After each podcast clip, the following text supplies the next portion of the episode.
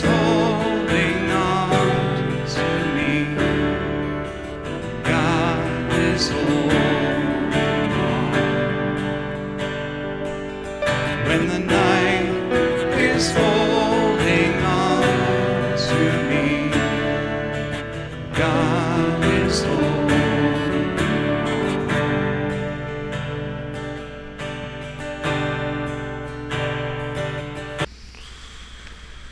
Okay, so we are continuing our sermon series this morning, uh, God, life, and our expectations. And we're going to be talking about what to expect of our Christian uh, witness in 2021. If you have your Bibles, you can open to 1 Samuel 14.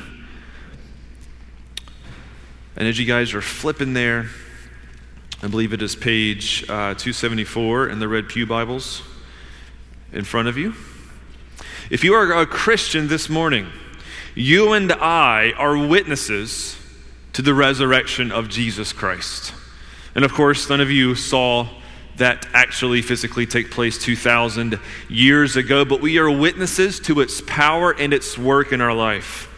The resurrection has brought life to our lives, a complete reorientation to our lives. It has brought color to our black and white lives. It has given us new lenses to think about and to see the world that we live in. As Christians, we are always looking for opportunities of renewal, of, of seeing a broken family redeemed, of seeing someone's life changed, altered, and turned upside down due to belief and to faith in Christ Jesus, to bring beauty to our workplace and our vocations, and how we love and how we treat others around us.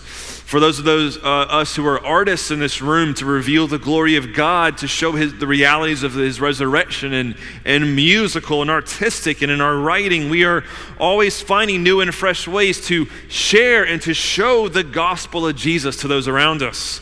All of these things and more, much more, are what it means to, to be and to give a witness to the resurrection of Christ. I want to talk about this morning of how you and I can give witness to the gospel this morning. As we take steps, uh, steps forward in revitalization here at Emmanuel, I truly believe that just months and years from now, we are going to see a radically flourishing church here in Wilmington. And all of you have a part to play in this. One of the most important things to remember as we step forward here is that all of these things that we're going to talk, we have been talking about and are talking about, they are much bigger than just this church. We are just one church in the sea of churches across our nation. All of those churches, all the ones around us that are preaching the gospel, they are all necessary. They were all our brothers and sisters. And we are joining their chorus of witness as we want those around us to know and to see Jesus Christ in us. And this call of the gospel will lead this church, and we pray those around us to do bold, risky things, and even perhaps unexpected things for the cause of Christ Jesus and for the glory of the gospel as the Spirit of God continually moves in and within us to shine His spotlight on Jesus in our lives. Young people this morning, if you are struggling with, with purpose or meaning, if you see this world in all of its size, you don't quite know where you fit in all of this, know that if, you, if uh, you're in faith in Christ Jesus this morning, you are joining a 2,000 year old movement of faith that is bringing witness to the resurrection. If I could speak specifically to the young men in this room this morning, I heard a pastor say this recently. He said, Young men are like trucks, they drive better with a load in the back. Young men, you have an opportunity in this generation to be a witness of the resurrection and taking steps forward in boldness by taking on heavy responsibility in a time when many young men are not doing so. For those with families in the thick of parenthood this morning, know that how you father and mother your children is one of the most important ways you bring witness to the resurrection of Jesus in your marriage and your parenting, however imperfect your marriage is or your family is, you are bringing witness to the redemptive power that is in Jesus Christ. The way you work at your jobs, how hard you work, the creativeness that you bring to the work that is before you, doing it better and even with more strength than you did the day before. All of these things can be found even to be sharing in what God told Abraham thousands of years ago that his children would be a blessing to this world, just as the gospel has been a blessing to this world. And for those in this room who are in later stages of life, retired in the realm of grandparents and great grandparents, and I've sat with some of you who are great great grandparents in this room. That's incredible. Isn't that amazing? We all need grandparents. And how you fill that role intentionally in the life of your family, it is a bedrock a foundation of absolute necessity for any flourishing society and family. You bring witness to the resurrection of Jesus as you unleash the wisdom of life that God has brought to you. And as you pray continually and invest that wisdom into your family and to your grandchildren, grandchildren need their grandparents. You are bringing a renewal even to your own family. Grandparenting can be a witness to the resurrection of Jesus Christ. I want to look at scripture this morning and take in some examples of how we bring witness to the gospel in our lives. And I want to hopefully, uh, uh, you know, properly align our expectations of what it means to be a witness because in 2021 and in the oncoming years, being a witness to the resurrection as a Christian, I, there's going to be no guarantee that everything may go well for you. I don't think that we will see, you know, martyrs in America like we see in some nations across the world. But the reality is that things, if I could guess, they're only going to get more difficult for Christians in America. And traditionally, they always eventually have been wherever Christians are found in all of Western and Eastern history, in all of world history. Rod Dreher, who is a journalist and author of, of many books, he had this to say about the implications of being a witness to Jesus in modern times. Listen to what he had to say. He said, A time of, of painful testing and even persecution is coming. Lukewarm or shallow Christians will not come through with their faith intact. Christians today must dig deep into the Bible into church tradition and teach themselves how and why today's post Christian world, with its self centeredness, with its quest for happiness and rejection of sacred order and transcendent values, is a rival religion to authentic Christianity. And he said this Are we admirers or followers of Christ? To ask that question again. Are we just admirers or followers of Christ? How will we know? We will know when we act or fail to act. As Christians, when to be faithful costs us something. When the demands made on us will grow greater and the consequences for failing to submit to the world's demands will grow even more severe. I want to look today at three stories in Scripture that will help define for you and I the, the ingredients we need to be bold witnesses for the resurrection of Jesus this morning. Uh, three things we will look at um, is, an, is a necessary faith we need in God's promises. By the way, this is not some doom and gloom end of the world sermon because I, I also have much hope, and you're going to see that as we end here. Uh, the necessary faith we need in God's promises, the courage we may need, knowing it might be costly for us, and the love that we must embody, the love of Christ that also might be costly for you and I. So I want to begin in 1 Samuel chapter 14.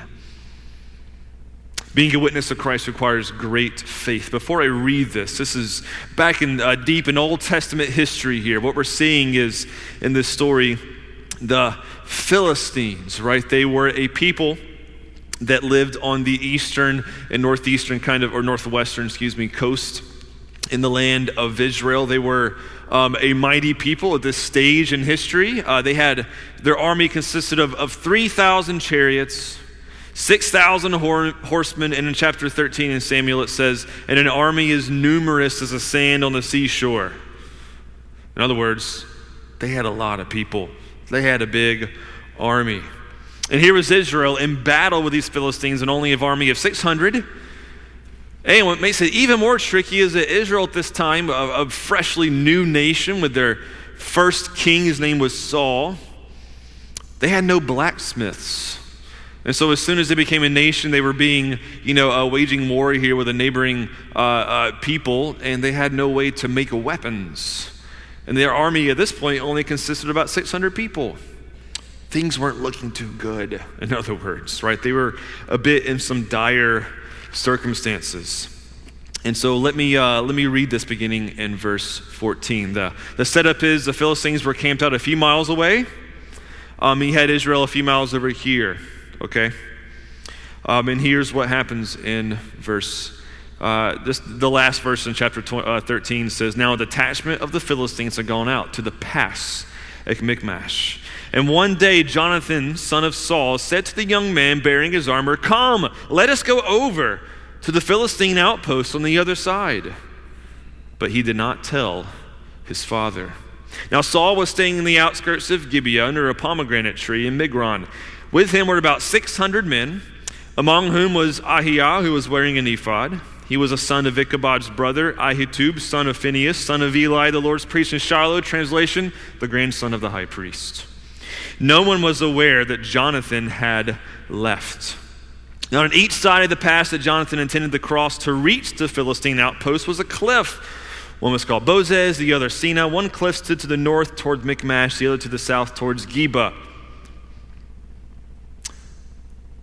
Jonathan said to his young armor bearer, Now listen, said this Come, let us go over to the outposts of these uncircumcised fellows. Perhaps the Lord will act in our behalf. Nothing can hinder the Lord from saving, whether by many or whether by few. Now, you have to consider the absolute boldness and the incredible faith displayed Right? There is absolutely no reason to think that his life would be intact for five seconds. To say, I want to, apparently, my dad in this army is just, they're kind of shaking in their boots.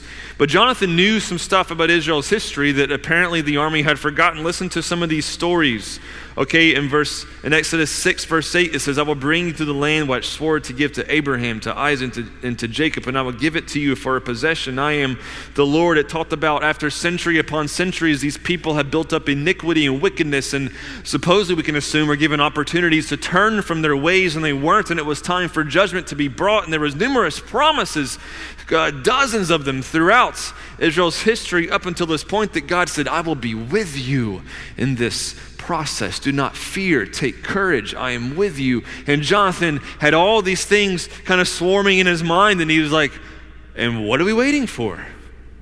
Didn't God say he's going to be with us in this?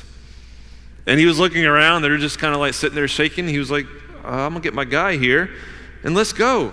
Nothing can hinder the Lord from saving, by whether by many or by few. For the cause of God and his kingdom, Jonathan risked it all.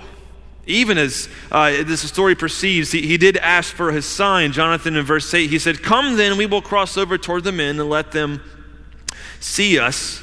Well, I've skipped over verse 7. His armor bearer heard and he said, Go ahead, I am with you in heart and soul. So we have two men here with just incredible faith. Jonathan said, Come with us, we will see, uh, cross over toward the men and let them see us. If they say, Wait there until we have come to you, we will stay where we are and we will not go up to them. But if they say, Come up to us, we will climb up, because that will be our sign that the Lord has given them into our hands.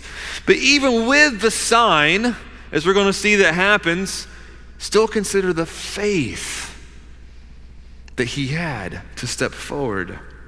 The story uh, proceeds that both of them showed themselves to the Philistine outposts. Look, said the Philistines, the Hebrews are crawling out of the holes that they were hiding in. The men of the outpost shouted to Jonathan, his armor bearer, Come up to us, and we'll teach you a lesson. So Jonathan said to his armor bearer, Climb up after me. The Lord has given them into the hand of Israel. Jonathan climbed up using his hands and feet. And I've, i forgot to mention, only Jonathan and Saul had a sword. So he has one of two swords in the entire army. With his armor bearer right behind him, the Philistines fell before Jonathan. His armor bearer followed and killed behind him. In that first attack, Jonathan and his armor bearer killed 20 men in an area about half an acre. Acre continues on. Panic started striking. The ground actually shook. Mass confusion. The Philistines started turning against one another. And before you know it, a great victory was had. The key aspect of this story is the incredible faith that Jonathan had to say, I'm going to do something crazy right now. I'm going to do something crazy. It just may be that God's going to be with me. It just might be that God's going to be with me because I know the promises He has given us. I know of the great promises He has given us time and time and time again. I know of examples in their nation's history when God pulled through in amazing situations. Just read the story of Gideon, and you'll see another example of a similar kind of story. My question for you this morning is what is the quality of your faith this morning? Do you really know the gospel story? Do you really, have you, have you woken, woken up this morning to remind yourself of the great lengths that God has came down from heaven onto earth to die for you and to love you and to even go as far as sending you his very spirit to fill you and to give you promises that says the one who conquered from the grave said i will be with you even to the end of the age. Do you know that this morning? If you know that, are you willing to act on it? Are you willing to stop with open ears and say, Lord, what might you have for me today? Can you make me willing to not just listen, but to respond? If you were to speak to me, to tell me to do something crazy for you today. Faith is the first thing that is a, a, a, crucial ingredient of being a bold witness for Christ in our age today. The next ingredient is courage, I want to look at. In Daniel chapter 3, if you want to turn there, you feel free to turn. We won't read all of this story. It's a very, very famous story if you spent any time going to any sort of church function as a kid.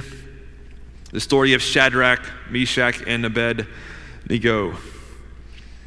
This was centuries later they were exiles of Judah. They were brilliant men. Uh, the, the, the, king Nebuchadnezzar, who brought them out of exile from Israel, he recognized these are, these are unique guys. Like they have some amazing abilities. And he set them up for some pretty important duties over his kingdom. Now, in this story, Nebuchadnezzar had set up this massive statue of himself, this massive golden, you know, idol of himself, and he called everybody to bow down and to worship, his, worship it as if he were God himself. And the cost of not doing so was this very hot furnace. He said, if you don't bow, I want to toss you in there. What did these three men do who were faithful to God? They refused. But the Bible requires close and careful reading. You can breeze through this story of, you know, if you've grown up in church, I've heard this story, you know, a million times. Read slowly here and pay attention to what's being said. Listen to this. Beginning in verse 16, uh, after word got around that these people weren't bowing, and people are like, yo, king, there's some guys over here, like they're, they're not doing it. They're standing up when everybody else is down on their knees. Like they're the only ones.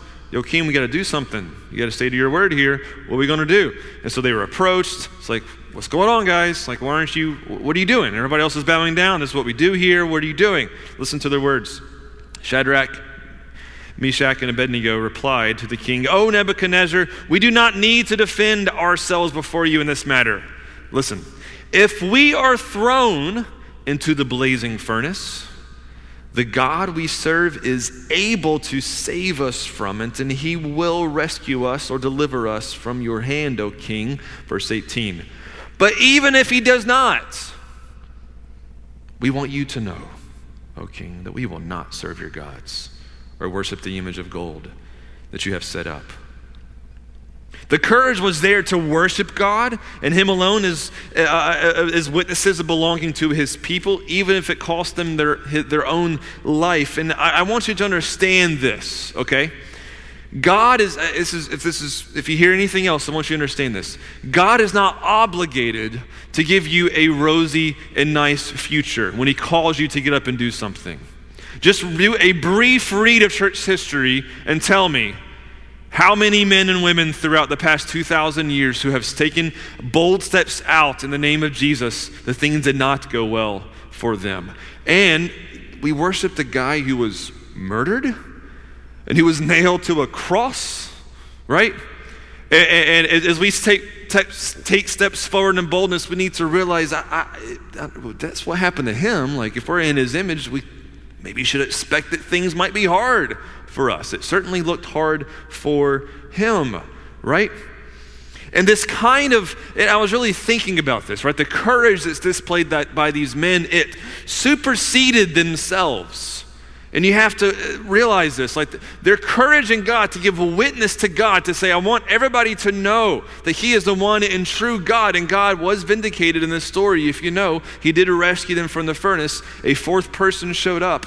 He looked like the son of the gods, as the Babylonians called it, which many people think was, you know, the, the, the, the pre incarnate Christ who shows up and rescues these men.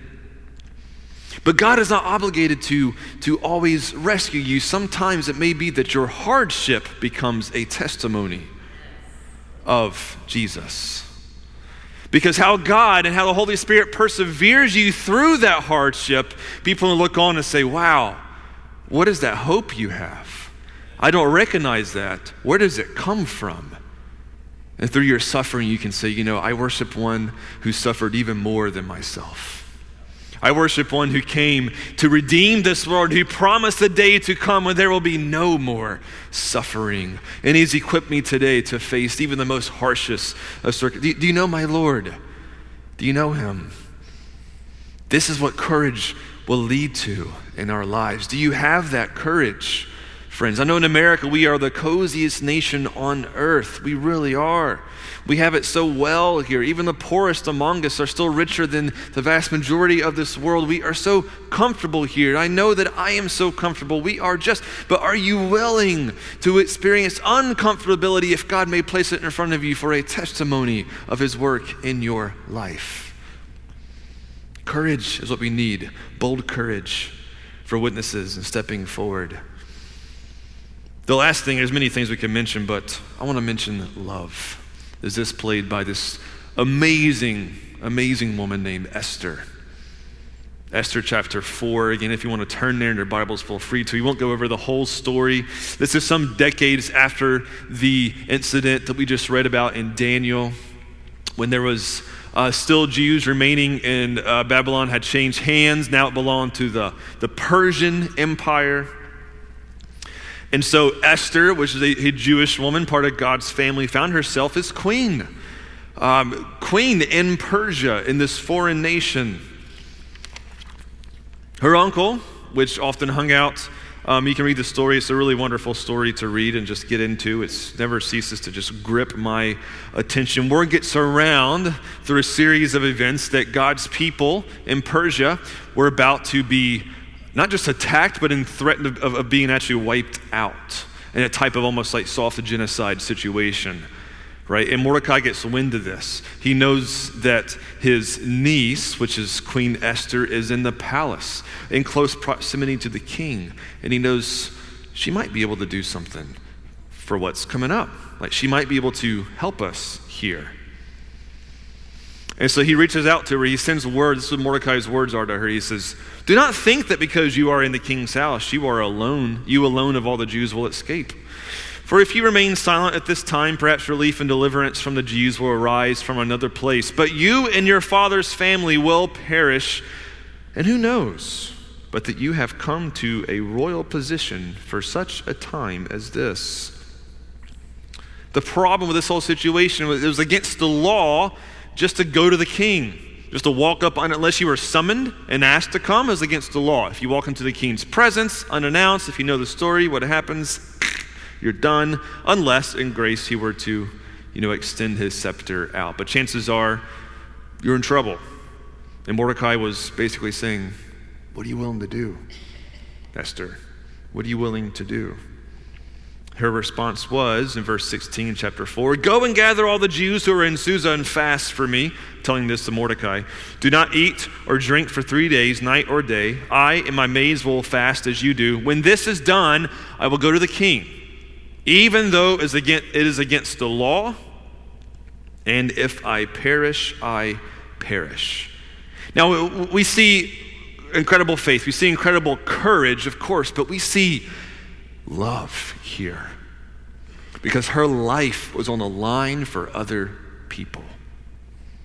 Her life was on the line for others. And she said, I'm willing to give up myself for other people. There should be some echoes of things that our Lord said in, in the New Testament when he said, They will know you by your love for one another.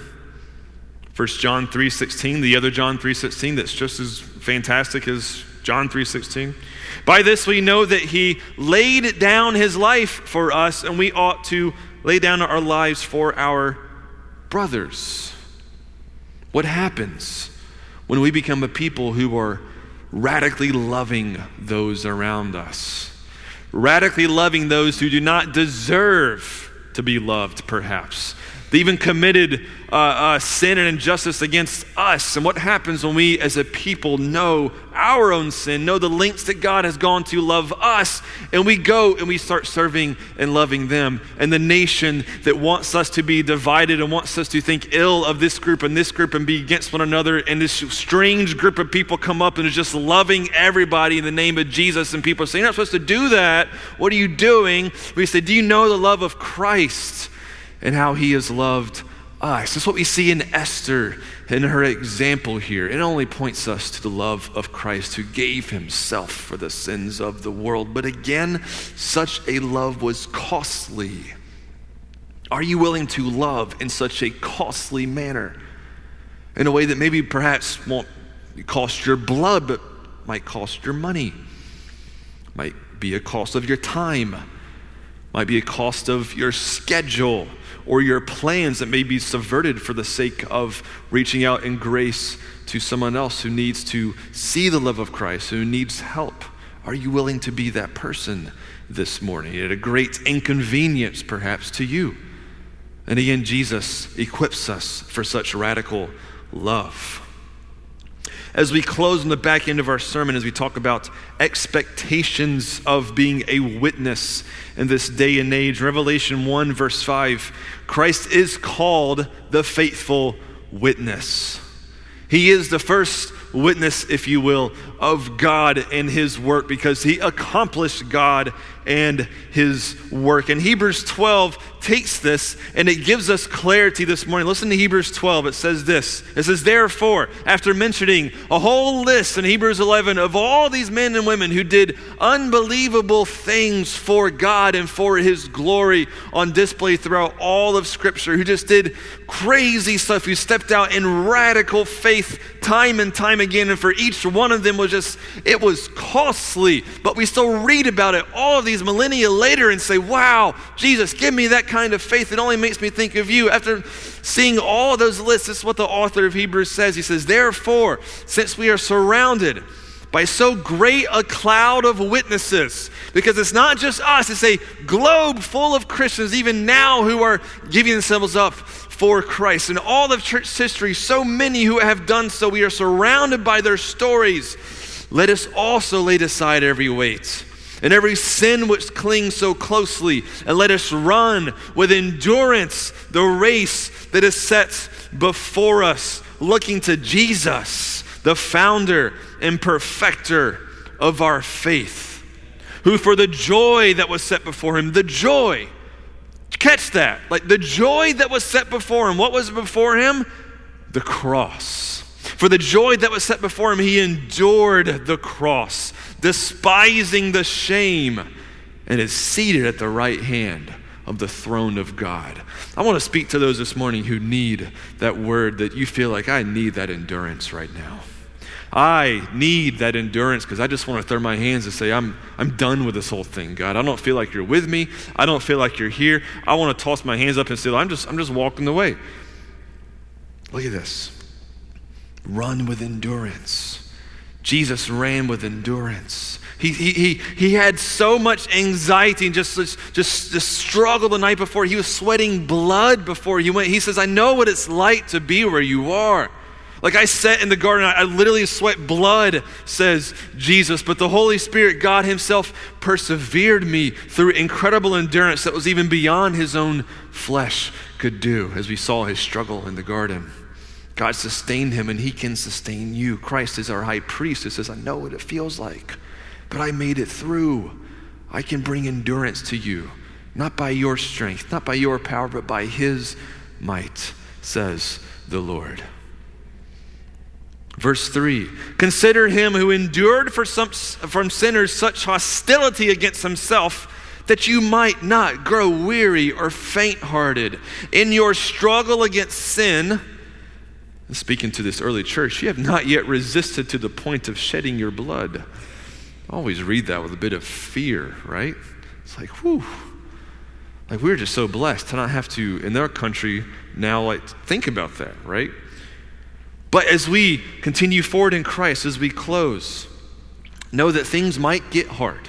They might get difficult for us. As a church, as we step forward, we want to be a healthy, flourishing church. We will continue to preach the good news of Jesus, whatever the cost might be. And I can't promise you it's all going to be rosy for the things that might be ahead. But when I read these things, I know that God is with us and He will not forsake us. And the beautiful thing about this is yes, maybe in our culture we're becoming more and more post Christian, but when things get darker, the gospel gets lighter. Do you understand this? The gospel shines brighter when things get darker. And I'm telling you, this world is going to be beat up and chewed up and spit out and looking around and saying, I need light somewhere I don't see it. And we get to say, I know Jesus and he is with us. Come and meet our Lord.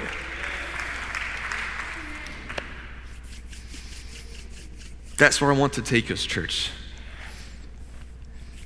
So if you're here this morning and you need uh, prayer, you need encouragement this morning. You need uh, uh, somebody to come alongside of you and just uh, to speak soft and gracious truth into your life. Um, I want to call up um, our elders uh, for to be available for prayer up here.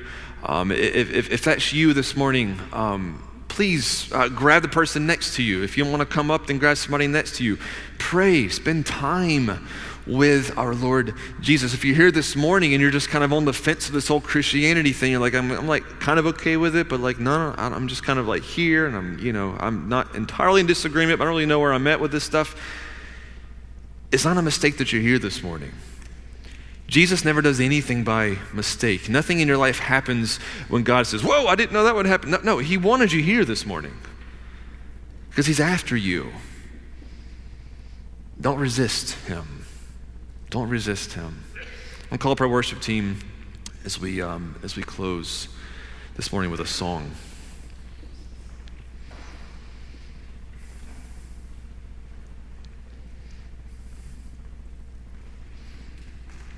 Jesus, as we uh, see just uh, your scripture and just the, the, the bold faith and, and courage and love that you gave the men and women in scripture to do unbelievable things, Lord. We know that church history is, uh, is just chocked full of stories of more men and women who have stepped out in great faith. Lord, we have a, a, a, a, myriad of people here this morning, Lord. Some you may be just pushing to step out in bold faith, Lord, for the sake of your kingdom. And if, if that person is here this morning and has just been ignoring that and pushing it aside and knowing just what it might cost them, Lord, would those walls be broken down that they would be obedient to your spirit this morning? For those of us who have family or neighbors or friends or classmates or coworkers who, who need you, whose lives are a wreck and, and it's easy to perhaps avoid because you know the messiness that may come with, with intermingling with them and getting involved in their lives. Lord, may we, may we be willing to take on their messiness just like you took on our messiness, Lord. And just like you redeemed us, Lord, we know that you can redeem even the most broken of circumstances for anyone in this room who either knows somebody who is in that kind of circumstance or is themselves in that kind of circumstance. Lord, would you equip us? Lord, with your spirit to go and to minister and to be your ambassadors and your witnesses, regardless of the costs. And Lord, for this church, I pray as we take steps forward, Lord, what may feel like some unknowns, Lord. Some of us have been here for our entire lives, Lord, and the unknown is just is scary, Lord, for um, uh, this church has been here just a, a, a, witness of your gospel for more than a century and a half, Lord. It's, it can be scary to think about stepping forward in, in new things and whatever it may take, Lord, but Lord, you will be with us in this, Lord. Help us to be bold and courageous and faithful witnesses to the gospel. Would your spirit come and bring a, a wave of just, uh, uh, just fill us, Lord, in unique ways as we step out Lord. Bring renewal and revival to not just this church, but to all the churches around us, Lord. That even when people are not expecting a, a rebirth of the Christian church in 2021, that we would just see just a, a massive work of your Spirit in the most unlikeliness of times, Lord. That you may once again, as they told Paul, there's that guy turning the world upside down, Lord, that you would do that yet again in our day and in our time and in our city, and you will use us, Jesus, as your ambassadors for that work. We love you, Lord, so much. May we leave this place uh, in whatever a week may be before us to be bold and faithful and courageous and loving witnesses of the gospel. We love you, Jesus. We thank you for your life. We thank you for your death. And we thank you for your resurrection, without which we have no hope. We pray these things in your name, Jesus. Amen. If you need prayer, come forward, grab somebody next to you. Don't leave this place if the Spirit of God is tugging on your hearts this morning. Thank you.